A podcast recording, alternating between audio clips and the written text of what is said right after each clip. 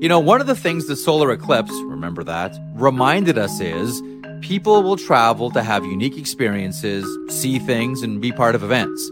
We all saw how people congregated in areas that had the best view, the best safe view.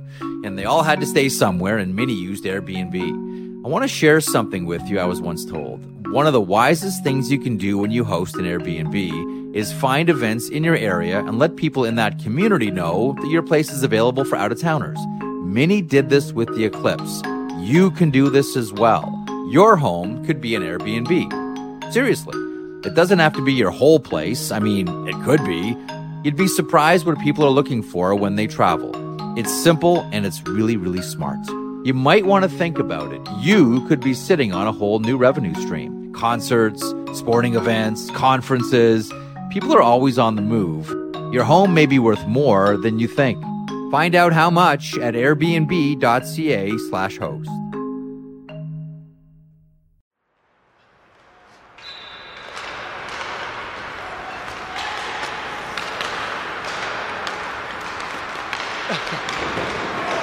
Right when I say we're sharp, I throw a saw. I gotta handle that. I gotta be there. No, man. Right when I say we're sharp, I throw that. Oh! Slipped them.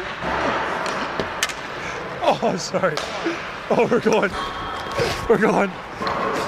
We're going now. Late last year, I traveled to Montreal to get to know Canadiens rookie defenseman Arber Xhekaj. His path to the NHL wasn't easiest, but neither was his life.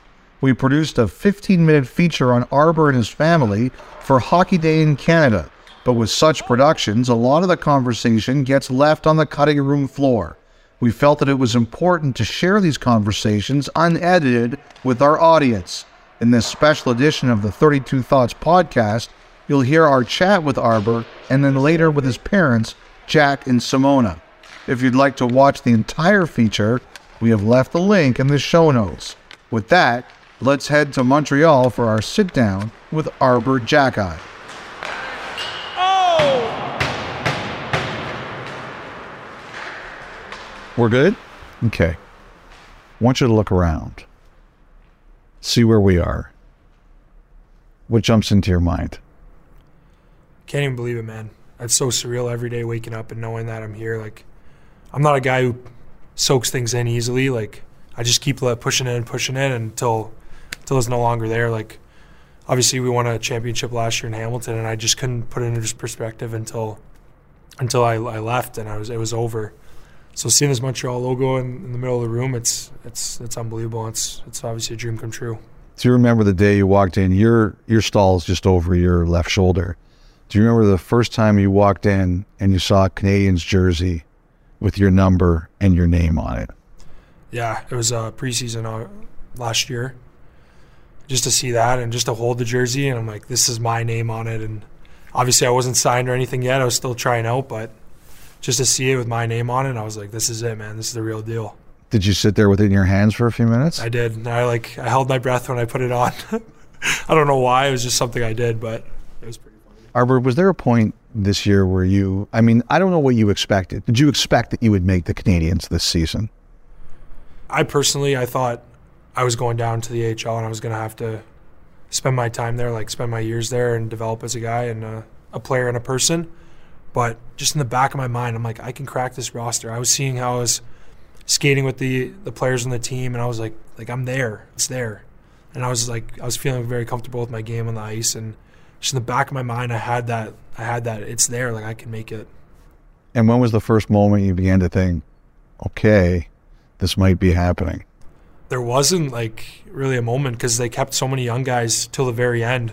So and they never told us anything. So we were all good buddies, and we're just sitting there like looking at each other. And we're like, man, like what, what's gonna happen here? Like what's going on? And we didn't know. Like we just controlled our own our own games, and we obviously uh, worked hard and played our games, and we let the rest fall into place. But there was never really a moment until that that day when they pulled us in the office. Describe it.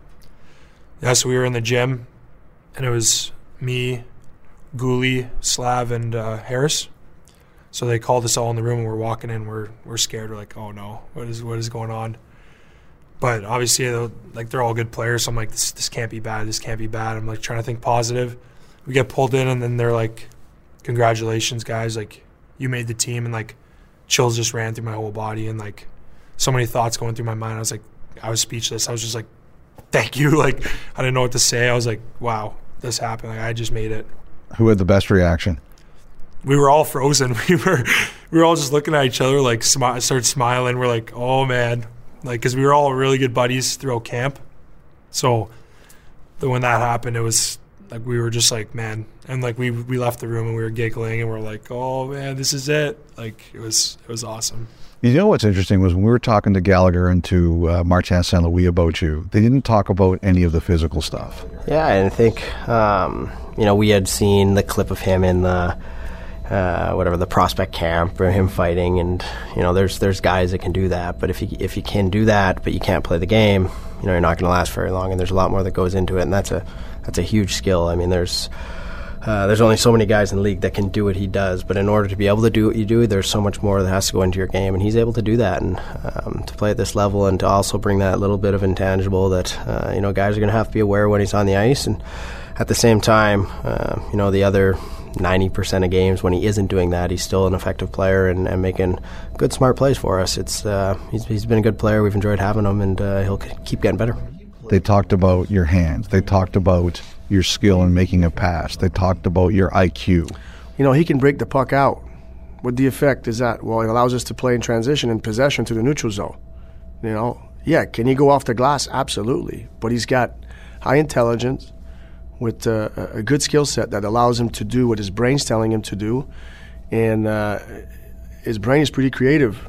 Or in the ozone, you know, he's got the, he's, he's got a great shot, and he's and he's I think early on he was getting his wrist shot block and stuff, and we worked on changing the angle a little bit, and he's got a nice little snapper that he throws these these wrist shots on net. They're heavy, um, they're, they come off his blade quick, uh, but he, you know obviously he's got a one timer too, which he, we haven't seen that as much. Uh, I think it's harder for for defensemen up, up high now to, to take one timers from there unless you're on the power play because uh, you know the defensive schemes are are, uh, are more in your face a little bit where you know those those little quick wrist shots uh, probably happens more and he can do that right so he helps our offense but also you know you see his physicality big hits you know he can take care of himself if he has to drop the glove there's a lot of things that that that Arber brings to the game that helps us you know it's it's not one particular thing, but it's a collection of all these things, and I think he uses at the right time as he's still learning when to use what and, and, and how. But uh, so far, it's been good. The fans love you for the rough stuff, but your teammates and your coaches talked first about your skill.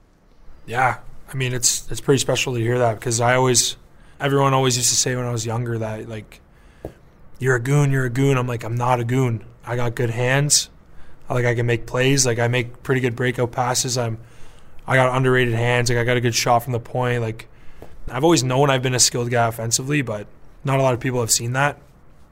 And now I'm obviously uh, like on the second power play unit sometimes, and it's like it's pretty crazy because I never played power play my whole life because that that's just not the role I was put with. But but it's pretty special to hear that that they like that that side of my game. They see the best in you. There's no question about that. They see the best in you.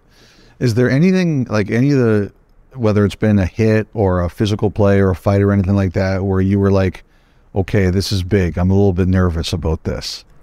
Yeah, I don't. I don't know. I don't seem to put that kind of pressure on me. It's like kind of like whatever happens, happens. And my first fight, obviously, that was that was huge. But in that moment, I was just thinking like, I have nothing to lose here. Like, I'm going against a pretty tough guy. Like he's been he's been a tough guy his whole whole career in the NHL. So it's like I got nothing to lose. So even if I would have lost the fight or just done well, it would have been a win to me and it would have been a win to the fans. So it's that was a pretty big moment for me. The, I would think the only one that might have made you nervous was Deslauriers, just because of who he is. Yeah, that one was tough because uh, I was kind of thinking like I thought he was going to ask me at the start because they were on a five game losing streak. So at the start of the game, I was thinking I'm getting ready, mentally ready. I'm like, okay, like this is a true heavyweight. Like he's he's the toughest of the toughest in the in the league right now. So and then he kind of he kind of got me at the end of a shift and he caught me with one right in my eye right away and I was like they punch a lot harder than junior year and, and yeah it ended up being a being a tougher one but uh, it was my first my first loss I think so it's tough pill to swallow, but it had to happen someday. Well, also like that's the as you said the best of the best. Like you're stepping up to deal with him. Yeah, so it's like the, in the fans' eyes, it's like man, like that's as tough as it gets there, and it's like that's not a losing loss in my eyes. You know? Mm, What do your teammates say after moments like that? What do they say to you? yeah, they're extremely supportive in that stuff, and they're always coming and giving me a tap, and they're like, man, like that's that was the toughest guy. Like it doesn't get much tougher than that, and you you held your own, so like they love to see that. Tell me about Simona. Simona, she's she's the best, man. She's I've never seen a woman as strong as her before, and the way they my parents started life and from nothing, it's like it's you can't see that, and I think that they brought it all all the toughness on the kids. So my mom, she's so caring, and she's they put all their money in in us kids. Like it's every penny they got, they put it towards the kids, and that's that brings them joy. Like to see us do well in life, and I never understood. I'm seeing all everyone else's parents like they go on vacations and all that. I never see my parents go on vacations. Like obviously it was it was pricey and they couldn't afford it at the time, and it's just they actually dumped all their money into us. So it's we never understood why like why, but it was just like they were like like we want to bring you guys a good life, you know, and to see them like working every day and like not enjoying it, we're like you got to enjoy it too. And it's obviously as the kids started moving out and I did what I did, and my brothers now playing in the OHL. It's it's been a lot better for them to start going on vacations and start enjoying, and that's that brings me joy. What has she told you about her journey from Czechoslovakia, as it was known then, to Canada? Yeah, she obviously wanted to to find something else and go go try a different life, and her friend was here, so she she came over here to start a life as a nanny, and she was a teacher over there, so like she didn't have to leave. Like she just wanted to try something else and ran into some family stuff, so she she got out of there and started a life as a nanny like from scratch. And like obviously her journey was was very tough to to leave your whole family. She had nothing no one here like she just had her one friend. But at a young age i think she was 24 so it was it was extremely tough for her to to start a life from scratch and to see where the, she's came to. Now it's it's special. Tell me about Jack. Jack, he's he's about as tough as they come. I've I don't think I've a lot of people say their dad's the toughest guy they know, but he's something else. He he tells us, he says, I have no fear. Like it's not a good thing to have no fear, but he's like the things I've been through, like he has no fear. Like he grew up uh, like probably as poor as as they come. Like he said between his three brothers, he had one pair of shoes. Like he was like the oldest brother would get the biggest pair of shoes, and they would all they would all wear them. So he and obviously where he was growing up, it was it was tough with all the wars and that. So he he didn't want to get involved in that. So he he found a way to make it out, and he got passports made and packed his bags. No, he didn't even have a bag. He didn't have anything to pack. So he just he got out of there. And my dad actually came here with with zero dollars in, in his account, and he found his way. And he's extremely tough, and he's he's a super kind guy and whenever you talk to him, he's you think he's like shy almost, but he's not. He's he's an amazing man, and he's he's about as strong as a man as I ever met. And to see him start a life again, like my mom, from absolutely nothing, it's it's amazing. Has he ever told you about his journey from Albania to Sweden to here, about what he had to do to get out? Yeah, he he has. It's like we can't even believe it. Like you know when people say like when their parents tell you about their the way they walk to school, and it's like they're like going through forest, jumping over fences, like going all this way just to get to school. Like that's how they got to school. Like he actually he had that, and I mean he had to he actually had to run away from home like to get out because I mean if they if found out he was leaving, they they probably would have brought him to the army, and he didn't want to do that, and that was not something that he wanted was was interested in. He so he had to leave and he obviously went to Sweden for a bit and played soccer there for a little bit and then he went over to England with his buddy and then finally they made it to to Toronto. So that's where they started their life and the things he had to do it's like we can't even imagine. Like he would always remind us like my parents they were both big and reminding us like you guys don't know what you have because we weren't the we were not the richest family. Like my parents they grind for every dollar they have and we're we're seeing all these other kids with this nice stuff and this nice gear and this nice sticks and we're like why can't we do this why can't we do that we never really understood or appreciated and they're like they always reminded us you guys don't know what you have like you don't know where we started and the kind of things we had to go through, and that was that was big for them to to keep that in our heads. Did they ever tell you how they met? Yeah, they actually met at the Sheraton Hotel in uh, in Hamilton. The one so downtown. Yeah, so my mom came came over, and I think the first week she was here, she met my dad, and then the next day they went on their first date. So yeah, I was I was snooping around one time at my house, and I found their first year together, and I was tearing up. It was like you you can't find love like Like that. they It's- kept pictures and things. yeah, they have like a photo book of them uh, their first year together. So I was like, I, I was tearing up. I was like, man, like this is like a, a love story. Like it's it's unbelievable how they stay together because normally an Albanian man will find an Albanian woman, and the same with the Czech. Mm-hmm. Like that's just in their that's in their nature there. But I don't. It's pretty rare for them to to go off off the grid like that, and it's it's it's crazy how they how they ended up meeting. Is there a picture in particular from that scrapbook that you remember? there's a lot at at Gage Park. That was like one of the parks that we we grew up in, and it was close to our house. And my our parents were taking us there every day and making sure we got our our outdoor activities. And we would put the kids in the wagon and bring us bring us to the park. So they had a picture at the fountain, and that's that's one I'll, I'll keep in my mind. I understand your mom. One of your mother's big sayings is, "If you dream it, then you can do it." yeah, if you can dream it and put your mind to it and believe in yourself, anything's possible. So she always, she was huge into telling us to believe in ourselves, and she's like, "You have to believe in yourself." And I never understood it when I was younger. I'm, I'm thinking, I'm like, man, like I'm, I'm trying to believe in myself, but you never really know until until you know. And your father's, I think your father's big line is, "Don't compare us to anyone else." Yes, What what does that line mean? that's a special line. He would always tell us, like, don't compare yourself to other people. Like, you don't know how they started, how they have money. Like, you don't know how they got to where they got, you know? Like, we don't have that. Like, you don't compare yourselves because we started a completely different way and we were raised a different way. So that's a big line he, he would always say. Do they have any other favorite sayings that you remember really well? One that always will stick in my head is my mom saying, believe in yourself. Like, if you believe in yourself and trust what you can do, like, that's how you can succeed. What is the angriest your parents ever got at you? Oh, I'm not sure. I mean, I think one time I took my mom's car out or whatever, and I I scraped the scraped the side, and it was a brand new car, and I like she would always wait for me. I was younger, so she would always wait for me uh, on the couch before I came home, and she fell asleep. So I tried to sneak by her, and I was like, man, I gotta I gotta tell her like I can't. She can't see us in the morning, so I think that was when I told her she was she was pretty angry. So that was that was one of the most actually.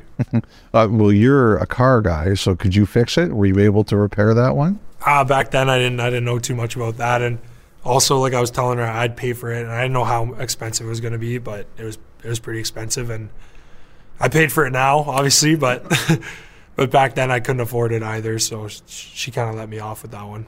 Okay, I I heard when you got your first payment that you bought your parents all new appliances. Is that true?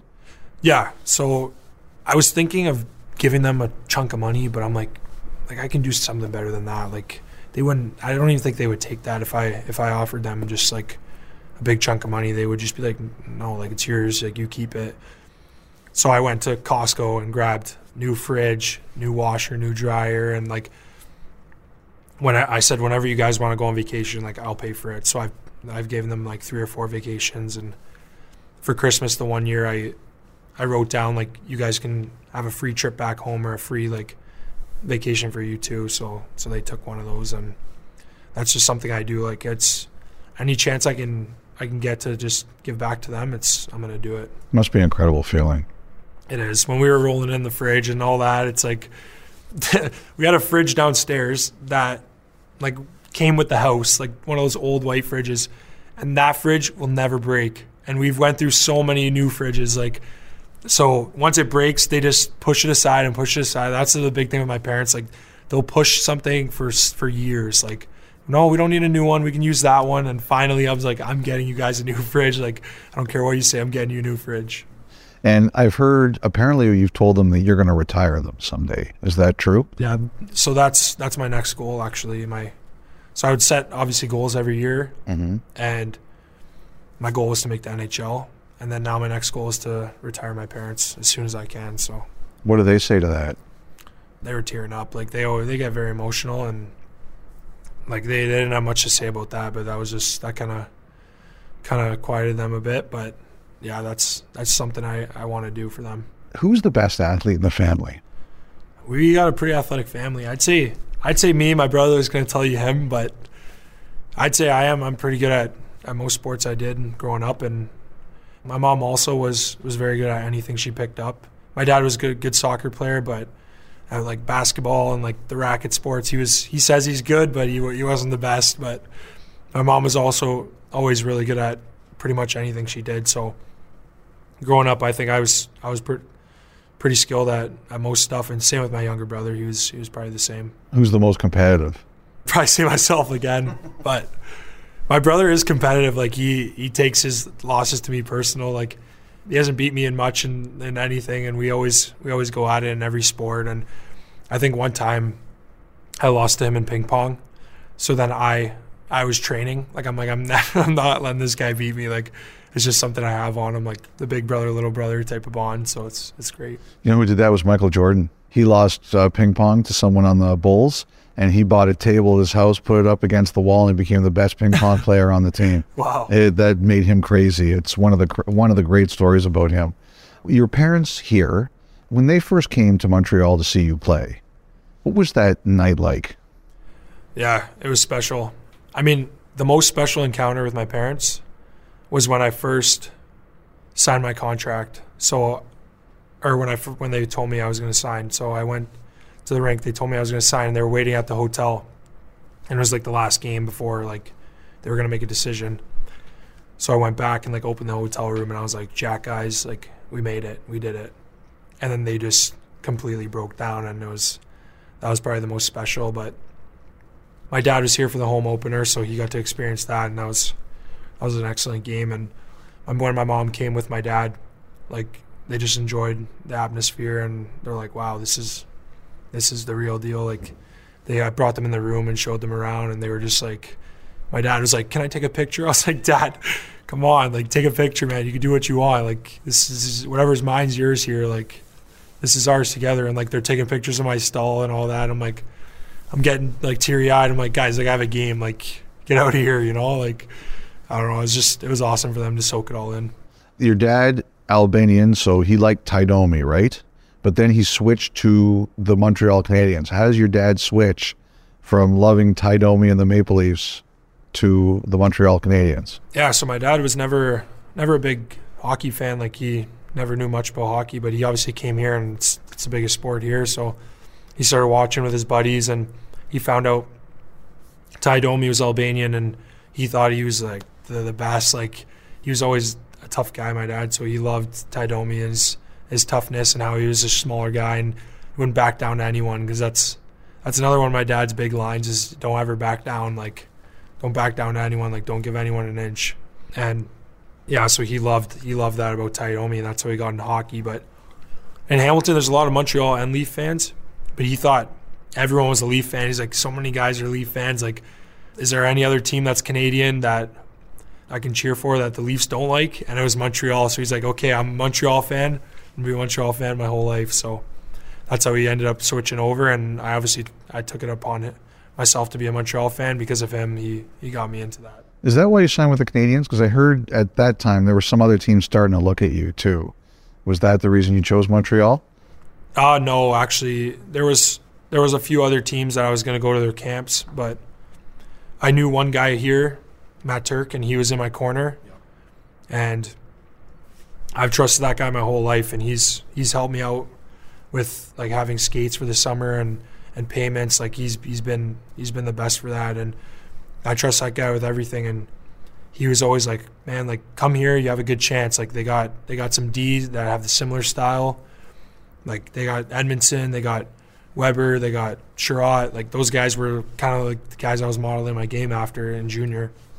They said they like your style of player so that's kind of why I, directed myself towards this team Tell us about Kelly Reed. yeah, actually, uh, me and Kelly Reed, we go way back. And when he first came to Hamilton, I, w- I switched over to his his skates because they were pretty cheap at the time. and I was like his guy. Like after a couple years, like I was showing the drills for everyone, and he, I was like the guy for him. And he did a camp actually, and he didn't charge us anything, and I think it was like 500 a week. Like it was a pretty expensive camp, and he had Subban there, and both Subban brothers. So I got to I got to meet them, and Kelly Reid's just been a great guy who's helped me my whole life, and I'll always thank him for that. So take us back to U14 Hamilton and how you got here from there. Yeah, so when I started playing like AAA for Hamilton, I was like the number one guy there, and for four years I was captain, assistant captain. Like I was probably one of the top players in the in the alliance, and then we had some friends that went over to the G. They were from Hamilton, and they went to go play in the GTHL, and they were all telling us like, man, this is the place. Like the quality of hockey is, is excellent. Like it's it's high level hockey. So so we decided to get a release and go go play in uh, in Toronto and to see what that was about. So when I got there, I went from being like the, the guy in Hamilton to Toronto. They had their guys on their team, mm-hmm. so I ended up being like five six on the on a team like fifth defenseman, sixth defenseman, and that was kind of when I I started slowing down because I wasn't playing much. I wasn't really taking practice serious either, and so for those two years in the Titans, that's kind of when I I fell off a bit, and everyone was growing also, and I didn't. I wasn't a bigger guy like I I was back then, but once everyone started growing, they passed me, and I was I was like I got to find a way to to compete with these guys. Like I used to be able to compete with them. Like why? Like what's going on now? And I was so impatient with the with the growing thing, and I would always tell my mom like, when am I to grow? Like what's going on? So I went to Toronto for two years or three years, and then so minor midget, I was I want to say around five ten, maybe 160 pounds. So that was when I almost started growing, and I had a pretty good year, but everyone on my team was talking to OHL teams. I think we had nine nine guys drafted, and I was like, I'm not talking to anyone. Like where who are these teams you're talking to? Like I didn't have an agent at the time or anything, but I wasn't talking to any teams there, and I, I thought I had a pretty good year, but I wasn't the best skater, so I ended up not getting drafted, and that wasn't the biggest deal for me because I was looking at the players that were drafted, and I was like, I'm I know I'm better than this kid. I know I know I'm like I know in my head that I'm better than some of these guys. Like I could have got taken, you know. I I didn't really take it serious, and my mom kind of had to sit down with me, and she was like, you can either quit or you can keep going and prove everyone wrong. Like you got two ways. That's it. Like you can either stop playing or just play for fun, or you can start proving guys wrong. So I took that really serious, and that was a big summer for me. I ended up growing. I grew to around six one ish, and and I ended up uh, trying out for a couple junior B teams just for fun, like not for fun, but just to see where I matched up. I wasn't going to make them. I was going to play major midget like it was set. I was going to play for the Bulldogs, major midget. So I ended up doing well in both the junior B skates. I, I always ended up, as a kid, like every time I play high school hockey or something, I always played good with the older guys. Like I could think like them. Like I was always good at making quick decisions. So that was something that, even though I was undersized, uh, that was something that I always was always pretty good at. So in junior B, at those at those tryouts, I was I was a pretty good player, and I was like, man, I can compete with these guys. Like physically, I'm there. Like I can play with these guys. So I ended up making both teams, St. Catharines and Thorold. As a 16 year old, that's that's huge for, especially for an undrafted player, because teams usually take a drafted guy that they know are going to go up to OHL next year, like because they want that for their their organization. So I ended up picking St. Catharines because they were a they were a big time organization for junior B, and they always developed good players and always had good teams. So that year, I kind of put myself as a player that was going to be physical and hard to play against as a defenseman, but still had that offensive flair a little bit. And I realized how big and strong these guys were. So I was like, I can't just sit here and and do nothing. Like I gotta I gotta get bigger and stronger. So as that year went on, I'm training all year. I'm in the gym all year that year, get just trying to put on weight. So after that year, I ended up talking to like almost every team in the OHL. And so when I actually started in St. Catharines, a lot of the guys were like, "Don't worry, by Christmas, like you'll you'll be talking to teams." And I never really believed them. I was like, I don't know if that's how it works. So then by Christmas, all the teams started coming in, and I got invited to almost every OHL camp, and then ended up picking three camps to go to. It was Guelph, Hamilton, and Kitchener. So I went to all three of those camps, and then I ended up liking Kitchener the best. And they said have a good main camp, and there there might be room for you. So that summer, trained again all summer long, and a lot of my buddies were saying. Uh, you should sign with a junior A team, like sign with a junior B team. So in case that doesn't work out, like you can go to a junior B team. And that was just in my head. I was like, why, why would you go to a tryout knowing you're already on another team? Like you're just gonna be like, okay, if I don't make it, I'm gonna, yeah, I'm gonna, I'm, I got a safety net exactly. So I was like, I'm not doing that. I'm, I'm going to Kitchener. and I'm making that team. I'm gonna make that team. So obviously I went and they offered me a spot. So that was, that was huge at the time. And playing there for, for three years was awesome. And obviously developed my game a lot throughout the years with uh, Dennis Wideman and Jay McKee. Mm-hmm.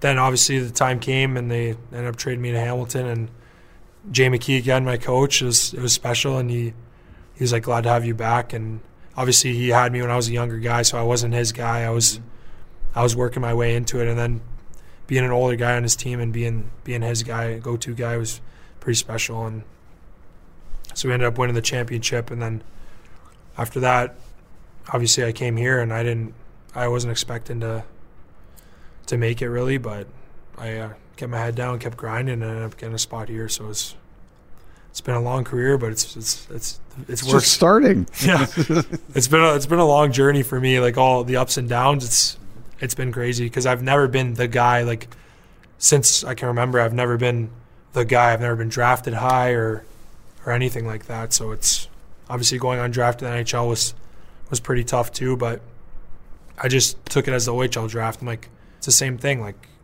you can rather you can get drafted and keep going, prove people wrong, and it's, or you can just give up, like, and go go somewhere else. You know. So there's no way your parents were letting you give up. No, no way. I would. It's not in our not in our nature. It's not in the Xhekaj family nature to give up. It's to see them never give up at what, what they what they wanted in life. We're we're not quitters. So any of those kids from Toronto in the NHL are around? The ones that were ahead of you?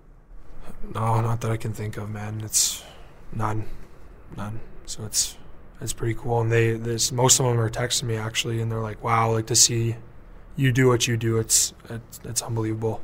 Have you met Shea Weber at all, spoken to him? One time, I was when I was here for the first time. I was so nervous, and him and Price were standing there, and those guys are legends. And I'm like I am pretty sure they said like, "Hey man, what's up?" And I was just like, "Good, how are you?" And like, head down, walked away. I was like, "What am I doing?" Texted my mom. I was like, "They just said, hey, what's up?" Like, I've never actually talked to him, but I, would love to someday.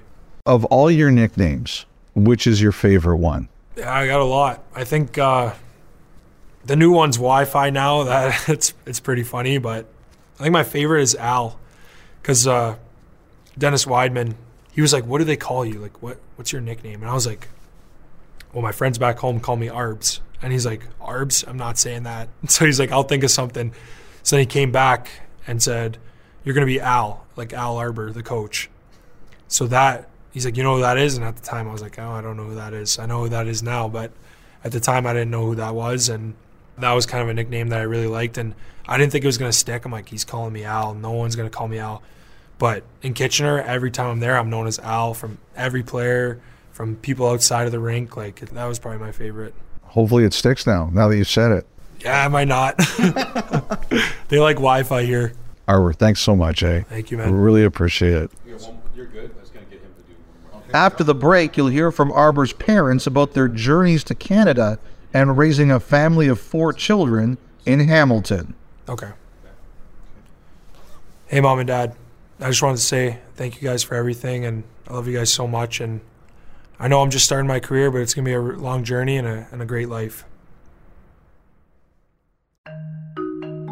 You know, one of the things the solar eclipse, remember that, reminded us is people will travel to have unique experiences, see things, and be part of events.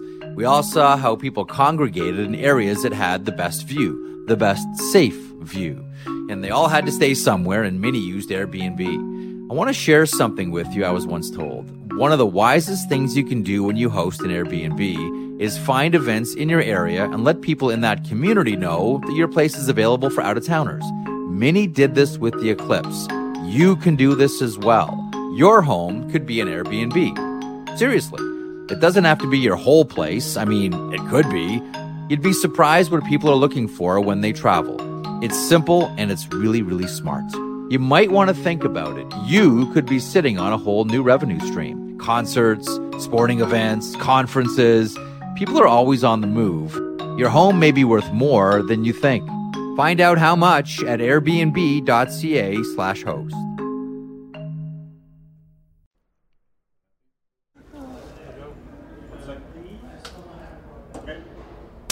In early December, I traveled to Hamilton to meet up with Arber's parents, Simona and Jack, at the Sheraton Hotel, the place the two of them met almost 25 years ago. Everybody good? Here's our conversation with Simona, and then you'll hear the sit down with Jack. Everybody Jack. rolling? Yeah. All right. So, Simona, what were you doing today before you came in for the interview? what I was doing, I was changing tires.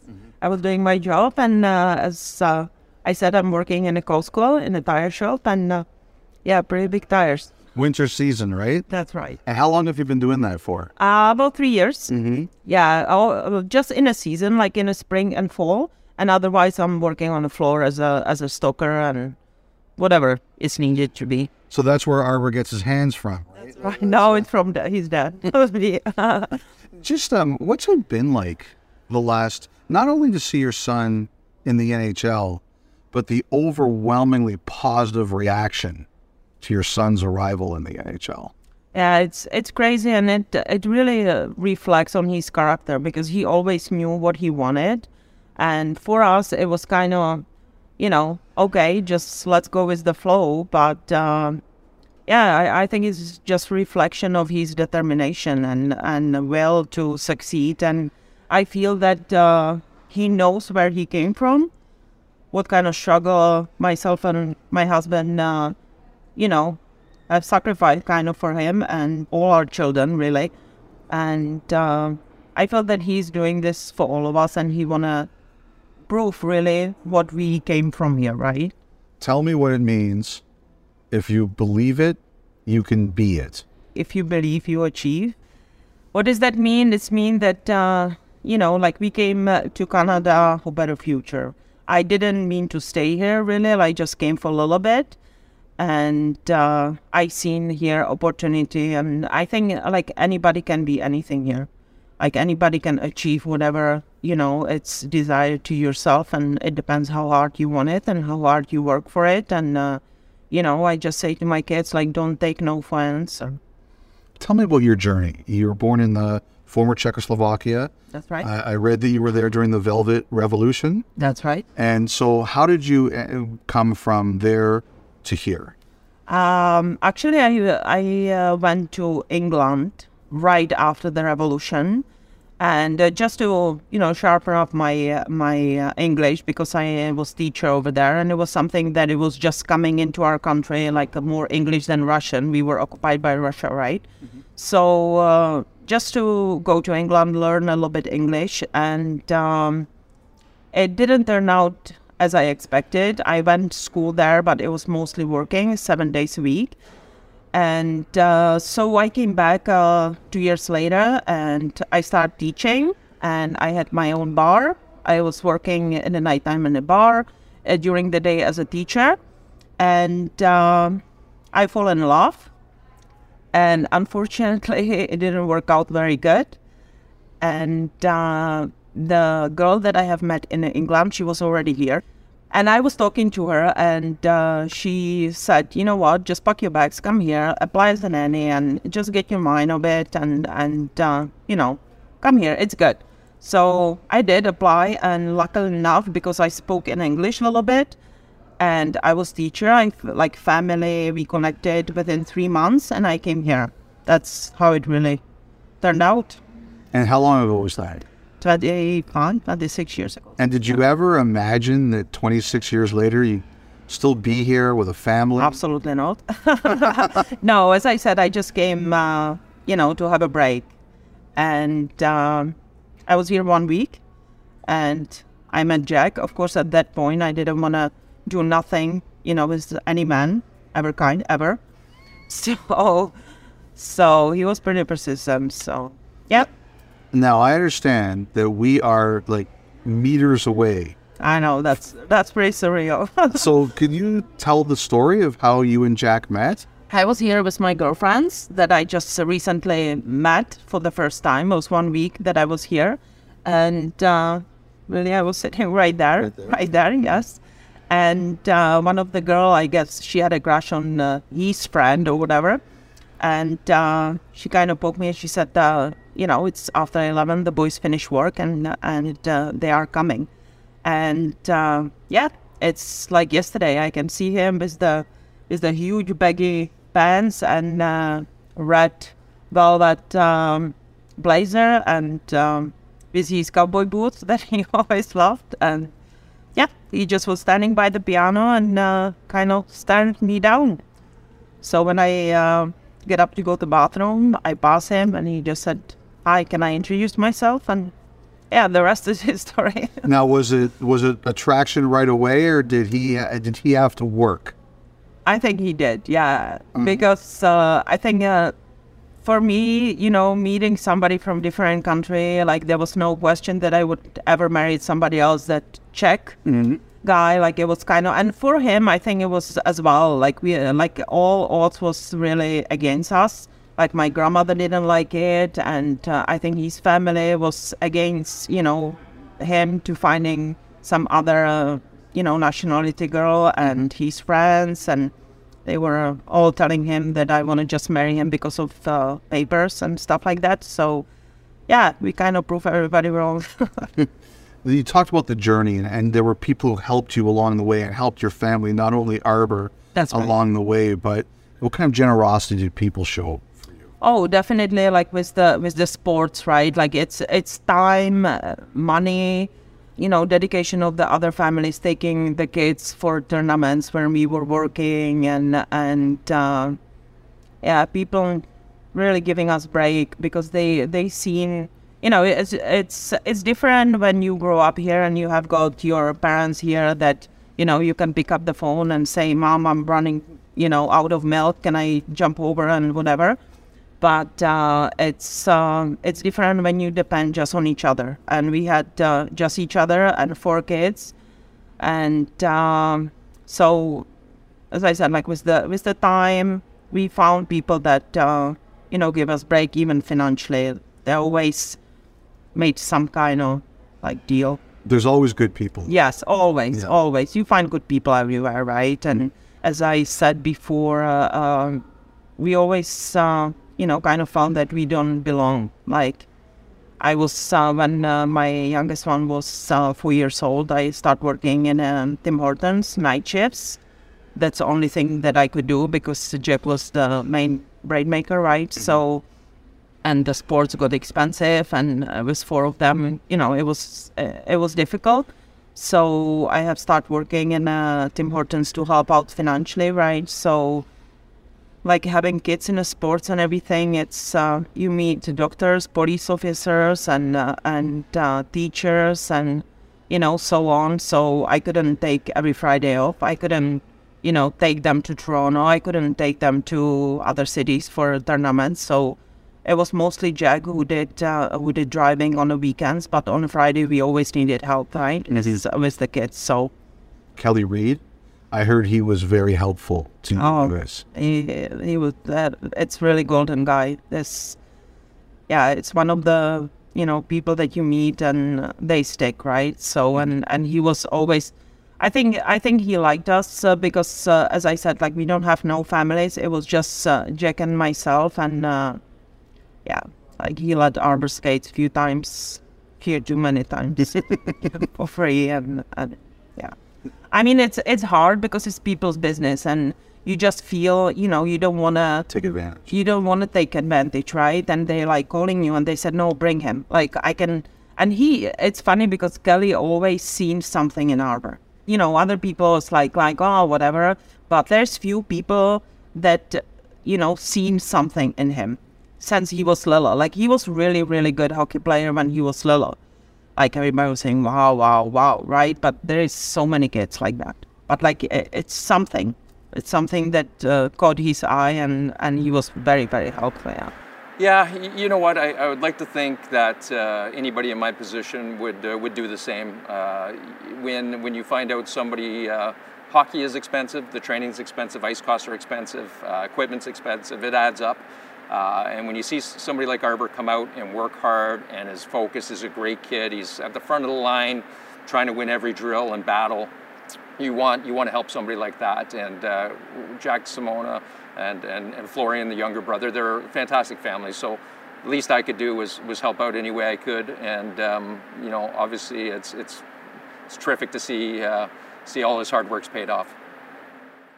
I always saw you know, tell them, I tell my kids, all of them, that it takes just one person, one person to believe in you, right? Give you a chance. And what you do with that, it's up to you. Either you can take it and, you know, run, or you can just pass it on, right? So is there a moment when you, because you, like you said, you tell your son and your daughters always to believe. Mm-hmm. But I'm a parent. We always tell our children to believe but the odds of it happening for an NHL player are so slim. Was there a moment where you actually began to think, holy smokes, this could happen? I think the big, big moment was when he actually signed. When he signed with the Canadiens, he got invited in a few camps. He got invited in uh, in Montreal, in Toronto, and I believe in uh, Florida. Mm-hmm. And uh, who was talking to me? it's funny because uh, during the COVID, like all the interviews and everything was done uh, over the FaceTime or Zooming, right? So there is always Arber. like his room is in the basement, and and he's telling us like, like guys, you need to be quiet because I'm on a Zoom with uh, whoever, right? Rangers. And uh, so me and my husband like have got the ears on the door, like listening and like like what's going on right? Like yeah the so after he finished like we all jump like nothing is happening right? So he comes upstairs and we're like so like what did they say? Well nothing. Like uh, like it's all good. Like he's very cool. Like he doesn't want to brag nothing. Like he, he's like nothing. So we're like oh my gosh like i always tell jack like they he tells you a little bit more. Like make sure you know you talk to him so anyway, so when uh, all went down, so we kind of, I think it was uh, with Matt Turk, right? Like uh, they talk and they kind of decide, okay, let's do the Montreal. I think it would be great fit for you, whatever. So when he was actually leaving, I'm like, you know, this is fantastic. Like he got invited. Like people's gonna look at him, right? Like uh, important people. So when he was all the time, you know, okay, I'm not caught. I'm not caught. I'm like, oh my god, like what's going on? So we went there for the last uh, preseason game. Myself and my husband, we went there. We stayed in his hotel. So he went, and I'm online. We came to, we seen the hockey game. We came to a hotel, and we are online. Like this one was sent to AHL. This one is cut for this. This one, and his name is not coming out. And I'm like, okay. I said to Jack, open the bottle of wine. Like I'm, I'm getting like really anxious. Like uh, what's going on? Like we, we had no idea, right? So we waiting for an hour. I said, okay, let's go eat something because I'm gonna pass out here. So we went to eat. We came back. There another hour passed. Nothing. So I'm texting him. Nothing. Looking online. Nothing. Okay. So we're sitting there waiting for him, and suddenly the door of the of the hotel room like open, and he's standing there, and he spread his wings, and he said, "Mom, and Dad, we did it." And I don't want to get emotional, but it, it, was the moment that I seen him achieve his dreams, and I'm like, this is it. It was something I thought to myself. I didn't, you know, tell anybody, but that moment, that moment, I thought anything is possible. So that's it. I, it's a it's a beautiful story. I mean, I don't know what could top that, but watching, I'm curious to know what it's like to watch the fans react for him, because he gets big ovations. And big cheers. Canadiens fans, they love him. I can't imagine anything is better than what you just described, but to see the way the fans have embraced you. It's funny. It's funny because um I was back in the Czech Republic visiting my family when was the opening night. Of course, the time difference. So my best friend, she said, "I'm working tomorrow, but come, we're gonna watch. It's two o'clock in the morning, whatever was it." So we came with my daughters, and um, watching that, I was crying, and uh, it, it was like I cannot imagine. My husband was there with my son. I, I I cannot imagine. He's my husband said to to Florian. He said, "Can you pinch me? Like, can you pinch me?" And when I talked to him after, he was like, uh, uh, "Like I felt like I'm. Uh, it, it's something uh, unimaginable, right?" So, yeah, it's it's crazy. It's crazy, and seeing all the you know kids wearing these jerseys. And the other day I was in a Tim Hortons in a line, and there's kid with the JK T-shirt. So it's like that's my kid, you know. So Did you say that to the? no, no, of course not. But uh, yeah. Do you like the nickname Wi-Fi? Do you No, no, no. I like Sheriff better. I like Sheriff better, but whatever, whatever does right. So I understand he bought you new appliances when he signed his contract. yes, I understand he's told you he wants to retire you. he did. Yeah, it's um, yeah, it was for my birthday. Uh, he sent me text message and he said, "Mom, the next step is I want you and Dad to get retired." Yeah. So that's huge. That's huge. What'd you think when you saw that message? What do you think? what do you think? yeah. Yeah, I'm very emotional person and I cry a lot. So my kids warn me, please don't cry on the TV. I'm like, I promise I won't. no, it's, uh, yeah, I get very emotional, especially like with my children. And um, I was telling your producer that uh, when I was pregnant with Arber, I almost lost my husband. And uh, in uh, that kind of crisis, I think, um, you know, I don't know. I don't know how to explain it. It's just you bond with your child. I know it's hard to understand for the guys, but as a mom, like, I just feel with Arber, I have got different kind of bond. Of course, you love your kids, like it's your kids, and I would, you know, give my life for all of them. But with him, it's just, it's, it's just different. It's just a little different. If you're comfortable, what happened with Jack when? Uh, he was working in. Uh, it's funny story too because I had broken uh, my foot uh, a few days prior that it happened to him. Uh, I was, uh, I think, seven months pregnant, seven or six months pregnant with Arber, and uh, kind of don't tell your pregnant wife no. So if she needs something, you need to do it right away. So I asked my husband to put playpen on the backyard, and he said, "I'll be right there." Of course, it's not good enough. So I grabbed the playpen, and I was I was carrying on the backyard, and I tripped. I fell down. So I broke my foot, and of course, uh, you know, you cannot, as pregnant, you cannot have no, you know, X-rays and stuff like that. So I was kind of lying in a, on a couch with little toddler, and well, she was not really toddler. She was uh, almost here. She was almost here. My first daughter, Sophia, and uh, he left for afternoon shift, and uh, phone rang, and they called me from uh, National Steel Car that there was a little accident over there, and he's taken to hospital just precaution.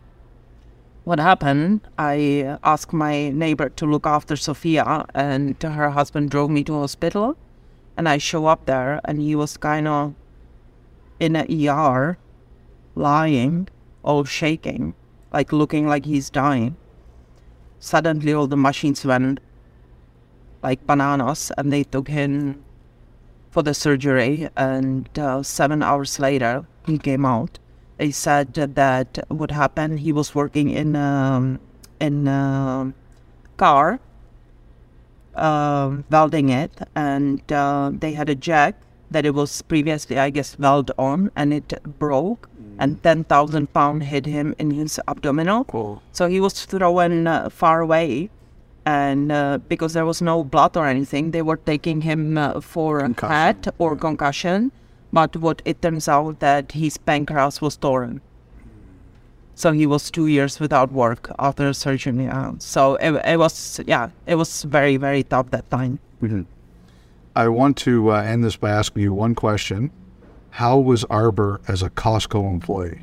He was excellent. He was good? no, he was very good, and he like actually people really liked him over there. He's uh, he was very helpful. I think he was a little bit too chatty for the management, but uh, and uh, he wa- he was late because he was coming from training. That's another story, but uh, I think he was uh, he was very good, very good employee. And I assume the whole store roots for him, right? Like Absolutely, absolutely. It's not just your son, it's their son. Yeah, actually today the secretary gave me the jersey. She was so excited that she got me because I'm we going tomorrow, and uh, she's got the, his um, his uh, last name on the jersey, and uh, so she asked me if I could get it signed, and she said when we have got the the jersey day, wear the jersey, right? So she said I hope everybody who has got anything like any jersey from him, they're gonna wear it. It's gonna be like J.K. Costco, right? so it would be funny. Yeah, yeah, yeah. So she was saying that she's so proud. Like, yeah, it's it's good. It's good. That's great stuff.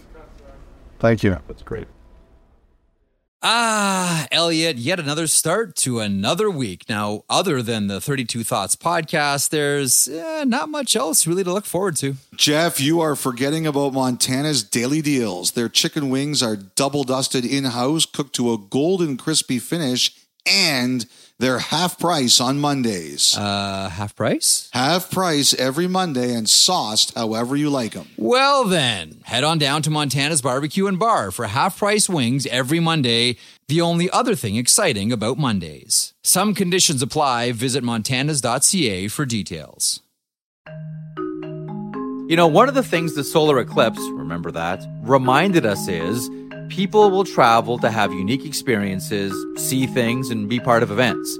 We all saw how people congregated in areas that had the best view, the best safe view. And they all had to stay somewhere, and many used Airbnb. I want to share something with you I was once told. One of the wisest things you can do when you host an Airbnb is find events in your area and let people in that community know that your place is available for out of towners. Many did this with the eclipse. You can do this as well. Your home could be an Airbnb. Seriously. It doesn't have to be your whole place. I mean, it could be. You'd be surprised what people are looking for when they travel. It's simple and it's really, really smart. You might want to think about it. You could be sitting on a whole new revenue stream. Concerts, sporting events, conferences. People are always on the move. Your home may be worth more than you think. Find out how much at airbnb.ca slash host. All right, now we're going for real. Okay. She's going to check all your answers, Jack, and make sure they're good. Yeah. Oh Three well. one, second sticks. Everybody rolling? We are rolling. Okay. So, Jack, just f before you got here today, where were you working? I was working in National Steel Car. I build the rail cars. And how long have you been doing that? Almost 30 years. And you talked about how that's peaceful for you.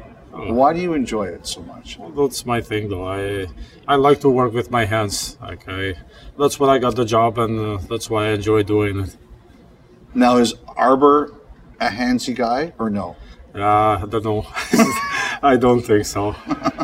So he didn't inherit your gift. Yeah, Arber's got a my side, but not not handy guy. He's got the other side. What's the other side? The other side is tough guy. he likes he likes to use his hands for different reasons, like fighting in ice and all that. He's good. You were born overseas in the Balkans. Yep. How did you end up in Canada? Well, uh, back home was kind of getting bad bad situation and all that, and when my mom my mom was alive, she was saying leave, leave, leave the country. So I had to. I was. They was looking for me to send me to the army. I didn't want to go to army back home, and I had to escape. So uh, I couldn't get any passport. My uncle works for uh, government, and then he he somehow got me a passport. So I ran to Macedonia. From Macedonia, I ran to Sweden. From Sweden, I ran to England, and from England, I end up in Canada. Now that was Albania that you left. Yeah. You mentioned you ran. What, what does that mean exactly? It was like because when we, even if I had the passport, I had a passport. But if I go across the border when they check the passports and everything, uh, still would not let me go through because as soon as they see my name is, they was looking for me to send me to army. I didn't go to army because in Yugoslavia was a breaking war between all those Slovenia, Bosnia, Croatia, mm-hmm. and I didn't want to end up in army. I didn't want to go there. I want to I want to leave the country. So when we went to the border between Macedonia and uh, and Kosovo, some people was uh, we stopped just before the checkpoint, and uh, some people was waiting in one small cafe restaurant. So they uh, we start talking to them, and they said we have to walk through village uh, because you can't go through the borders if you go you, they never let you. If they catch you, they never let you go. So we had to walk through the village and cross the border, and the car was waiting in the other side. So we jumped in a car and went to Macedonia. Please forgive my ignorance. Was that a dangerous thing to do? It was. It was kind of, but it was a risk. You had to take it. You had to take the risk. It was no other way. You couldn't get the other way. If you go through, you will never leave the country. And how did you end up in Canada then? When I went to Sweden, I started talking to some people over there. Then, then one guy, I was telling him my story. So one guy gave me his passport, and then we switched the pictures, and then I bought a ticket, and then I flew to England, and I heard Canada is the best country in the world, and then from England I, I bought a ticket with Swedish passport, and when I jumped in a plane, I went to bathroom, ripped the passport, and and. Uh, end up in Canada. And so, what's the process when you show up at the airport? Well, as soon as I show up, everybody went through, checked the passports. I was sitting down, and because I didn't have any papers, and then. Uh, uh, some uh, lady over there, she was waving her hand like, come up forward. So I go and she says passport. And I, I, didn't even speak the language. I didn't speak a word of English or, or anything. And I start talking, I said few words. And then she's like, uh, I said Albanian, Albanian. That's what I knew. And then she grabbed me a translator, and then she said to him uh, through the phone, "I have a translator." She said, "Where's his passport?" I said, "I don't have a passport. I'm a refugee, so I, I claim as a refugee." So uh, then after that, we did all the paperwork, and and she said, "You have to leave." And then uh, I didn't even have a jacket, and she's like, "Where are you going like that? It's minus 40 or whatever. You're gonna die." So she grabbed some jacket, gave it to me, and I guess they called a taxi and they took me to Salvation Army because I didn't have nowhere to go. I, I didn't know, I didn't know anything. And when I went to Salvation Army, it was uh, open eyes. It was like wow, like unbelievable. So what happened then? How did you get started in Canada? So I uh, I was walking in Toronto streets up and down, and I was so one day I was walking down the street and I hear some people talking my language, so I start talking to them, and uh, I explained my my situation. So they took me in and gave me shower, clean clothes, proper food, and then uh, they introduced me to some other guy and uh, who which is from Hamilton, and then he was saying uh, he said you have no job or anything. I said no, and then he said I I, I gotta get you a job at this National Steel Car. So he got me a job there and that was it. And you're still there. And I'm still there. Never left. All my friends, uh, I had so many friends uh, working there, and they all left, but me, I never left. Do you still keep in touch with those people who helped you? Oh, of course, of course. I would. Uh, those, those, those, those are friends forever. Like it's my friends are my friends. Like uh, just they part of my life. Like I still keep in touch with them. And that was 1994. Yeah, yeah. yeah. I still got few of them. They moved to Hamilton, so we go sometimes for coffee just to talk about stuff. So uh, the old days. and what do they say about Arber now that they see Arber? oh, it's just uh, they're so happy. Like it's so it's just unbelievable. Though they not too many uh, people get involved with the especially the Albanian community. They, they like soccer, and uh, for me, for to put my kids in the hockey, they was was half of them they was they thought I'm crazy because hockey is very expensive sport.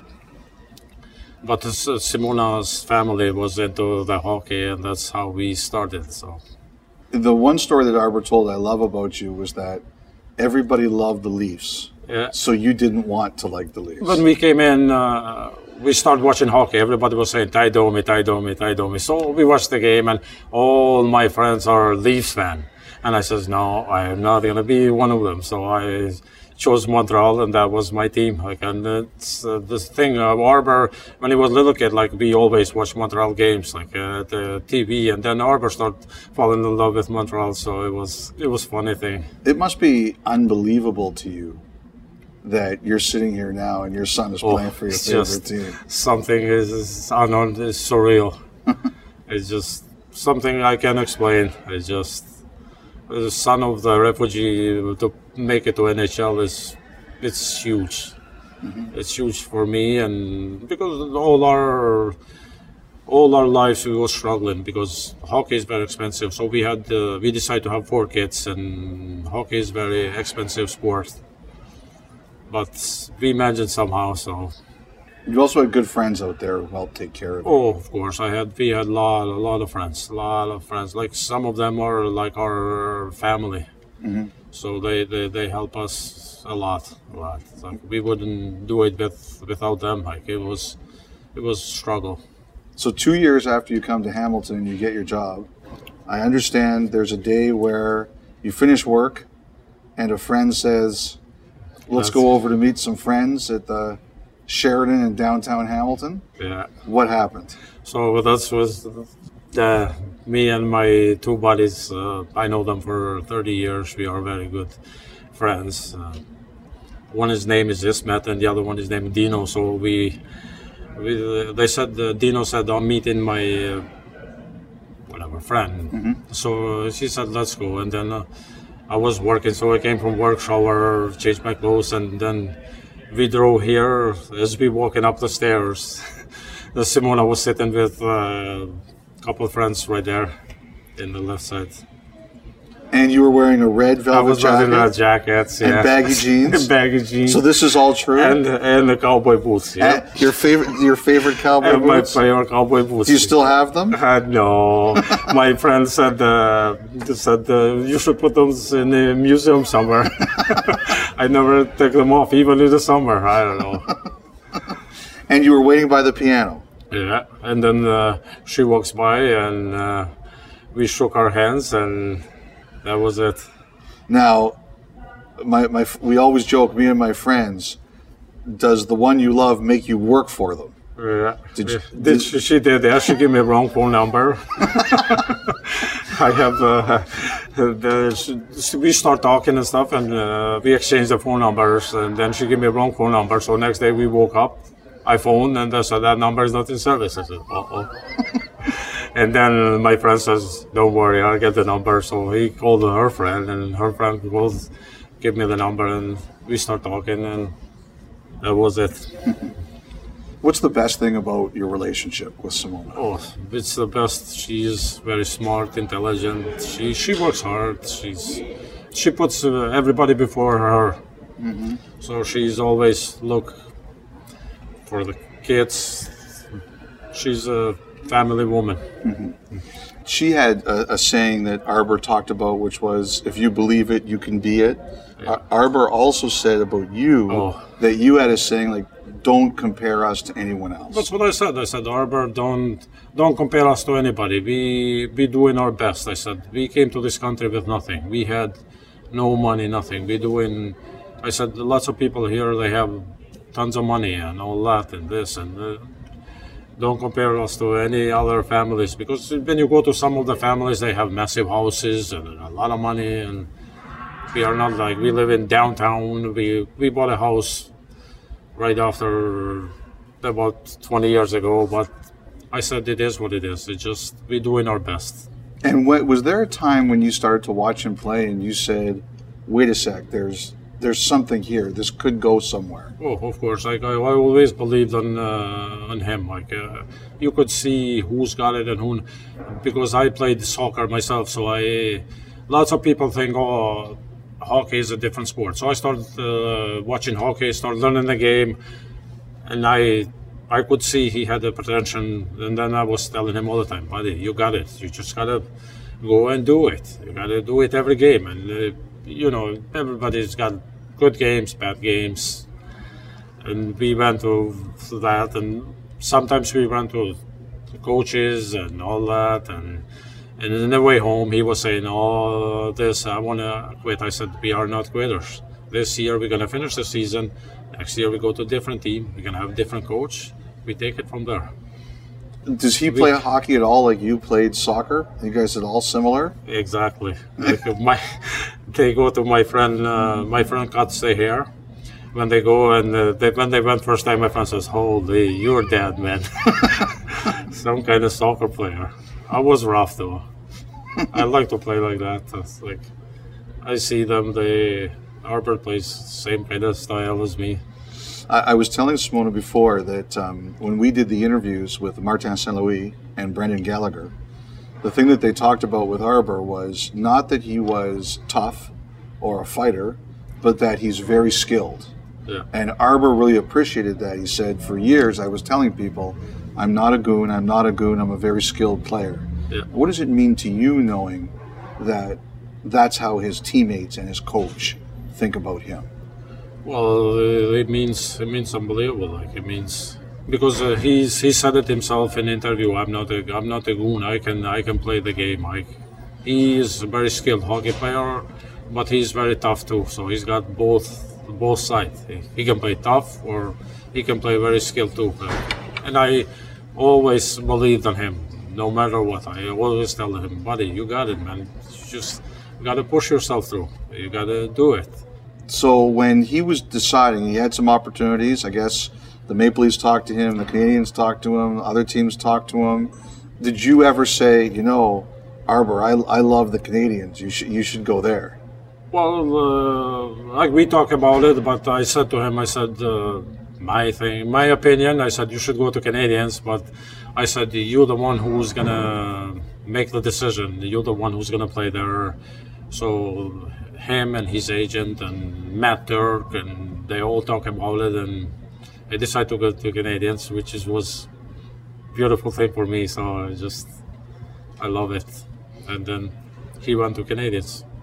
So tell me about that night when you're sitting in your hotel room in Montreal. Yeah, me, me and Simona, we went to the Montreal, and then uh, she always checks in the phone. She's uh, she does all the that s- stuff sort of thing, and then she was uh, she checked in the phone and she says uh, she says, "Oh my God, he's he's still in the roster," and and, and like we we are just like it's very stressful. It's not easy. Like me and her, we waiting over there, waiting, waiting, and then next thing you know, he she said he's still in it, still in it. What's going on now? I says I don't know. He doesn't phone nothing. He, we don't know. He just uh, walks in the door and opened that door and said, "JK family, we did it." That was something will stay forever with me. That was unreal. What did you do when he said that? We, me, her, and we got up and start crying and hugging him, and it was we was so happy. it was something. It's unbelievable. Oh, it's a beautiful story. Um, opening night. So Simona's in the Czech Republic. She's Yeah, watching with your daughters, Yeah. and you're with your son in the crowd. So first of all, you get the honor of hearing your son's name Oh. introduced. It was like wow when they called his name, the, the fans was unreal. Like I just, like I, I, I took a friend from uh, Oakville. He drove with us. Uh, he's a Hub fan. He said, "I'm gonna drive. Um, Do you mind if I come along?" I said, "No, man. Why not? Like, let's go. Let's go together." So we went, and it was like when they announced his name, it was like I said to him, "I said, man, somebody pitch me or something because I don't know if this is surreal. It's just." Something is huge, like for especially from our where we come from and all that, and from our where we work and we because we struggle paycheck to paycheck to raise the family, and it's from uh, to make it to NHL. It's uh, something something big. It's just I can't describe it. The words can't describe it. You're proud. I'm very proud. I understand that uh, Arber bought new appliances when he signed his first contract. Yeah. I also understand he's told you and Simona that he will retire you. Yeah, that's what uh, when Simona's uh, Simona was Simona's birthday. We was at uh, we was away, and then he uh, wrote her a message. He said, "My uh, thing is to retire you and dad. Like uh, he knows where we come from. Mm-hmm. You know, he knows. We always tell them this is where we come from. It's not nothing handed to us in the how do you say in a silver plate. It's Mhm. everything we had to work for it. Mhm. And uh, as the kids was growing up uh, playing hockey, and we have four kids, so it was when they was little. Simona was home with them, and I I had to work and build the rail cars, and the weekend I had to work construction. Another thing that she Simona talked about that she's very proud of, and I, I was, I'm guessing it's the same for you, is says all four of your children.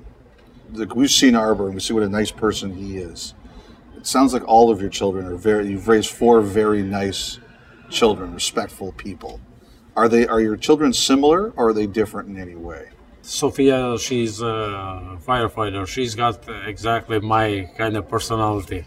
she's exactly like, she's exactly like me. She's she's a tough girl. She's also very humble, down to earth.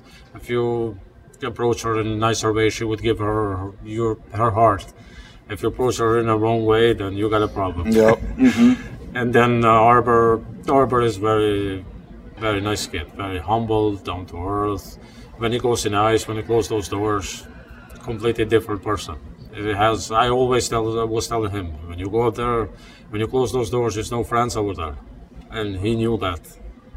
And then you got Dominica. She's very smart, intelligent. She's very unbelievable girl. Mhm. And then you got Florian. When Florian was uh, young, like Florian was a very skilled hockey player, and then when he got invited to Kitchener there, we said to him, I said, Flo, everybody knows you can shoot the puck. Everybody knows you can play the game. They want to see the other side. He said, What is the other side? I want to see if you can drop the gloves. So he goes to Kitchener camp and drops the gloves, and right away they want to sign him. I said, This is it, man. they want to see if you can fight.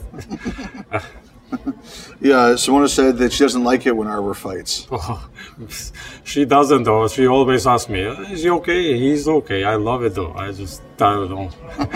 she doesn't. I do it. I, I love it. What's the best thing about this? The best thing is to to see my kids succeed. That's my. that was always my my dream to my kids to be. I tell them always will tell them, this is the country. Nothing is stopping you. This is you just gotta work hard. Whatever you want to become in this country, you will become. You just gotta work hard for it. This is beautiful country. You just gotta do it. The best thing is to see my kids succeed. That's something is unreal. Thank you so much. Yeah, we really welcome. appreciate your time. Yeah. It's a beautiful story.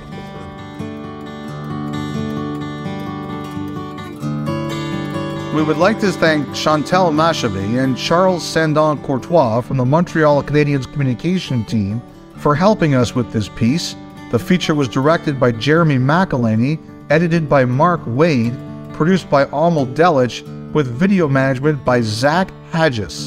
And finally, thanks to Simona, Jack, and Arber for sharing their story.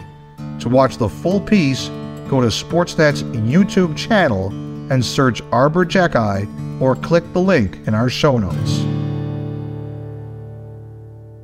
Listen to 32 Thoughts, the podcast, ad free on Amazon Music, included with Prime.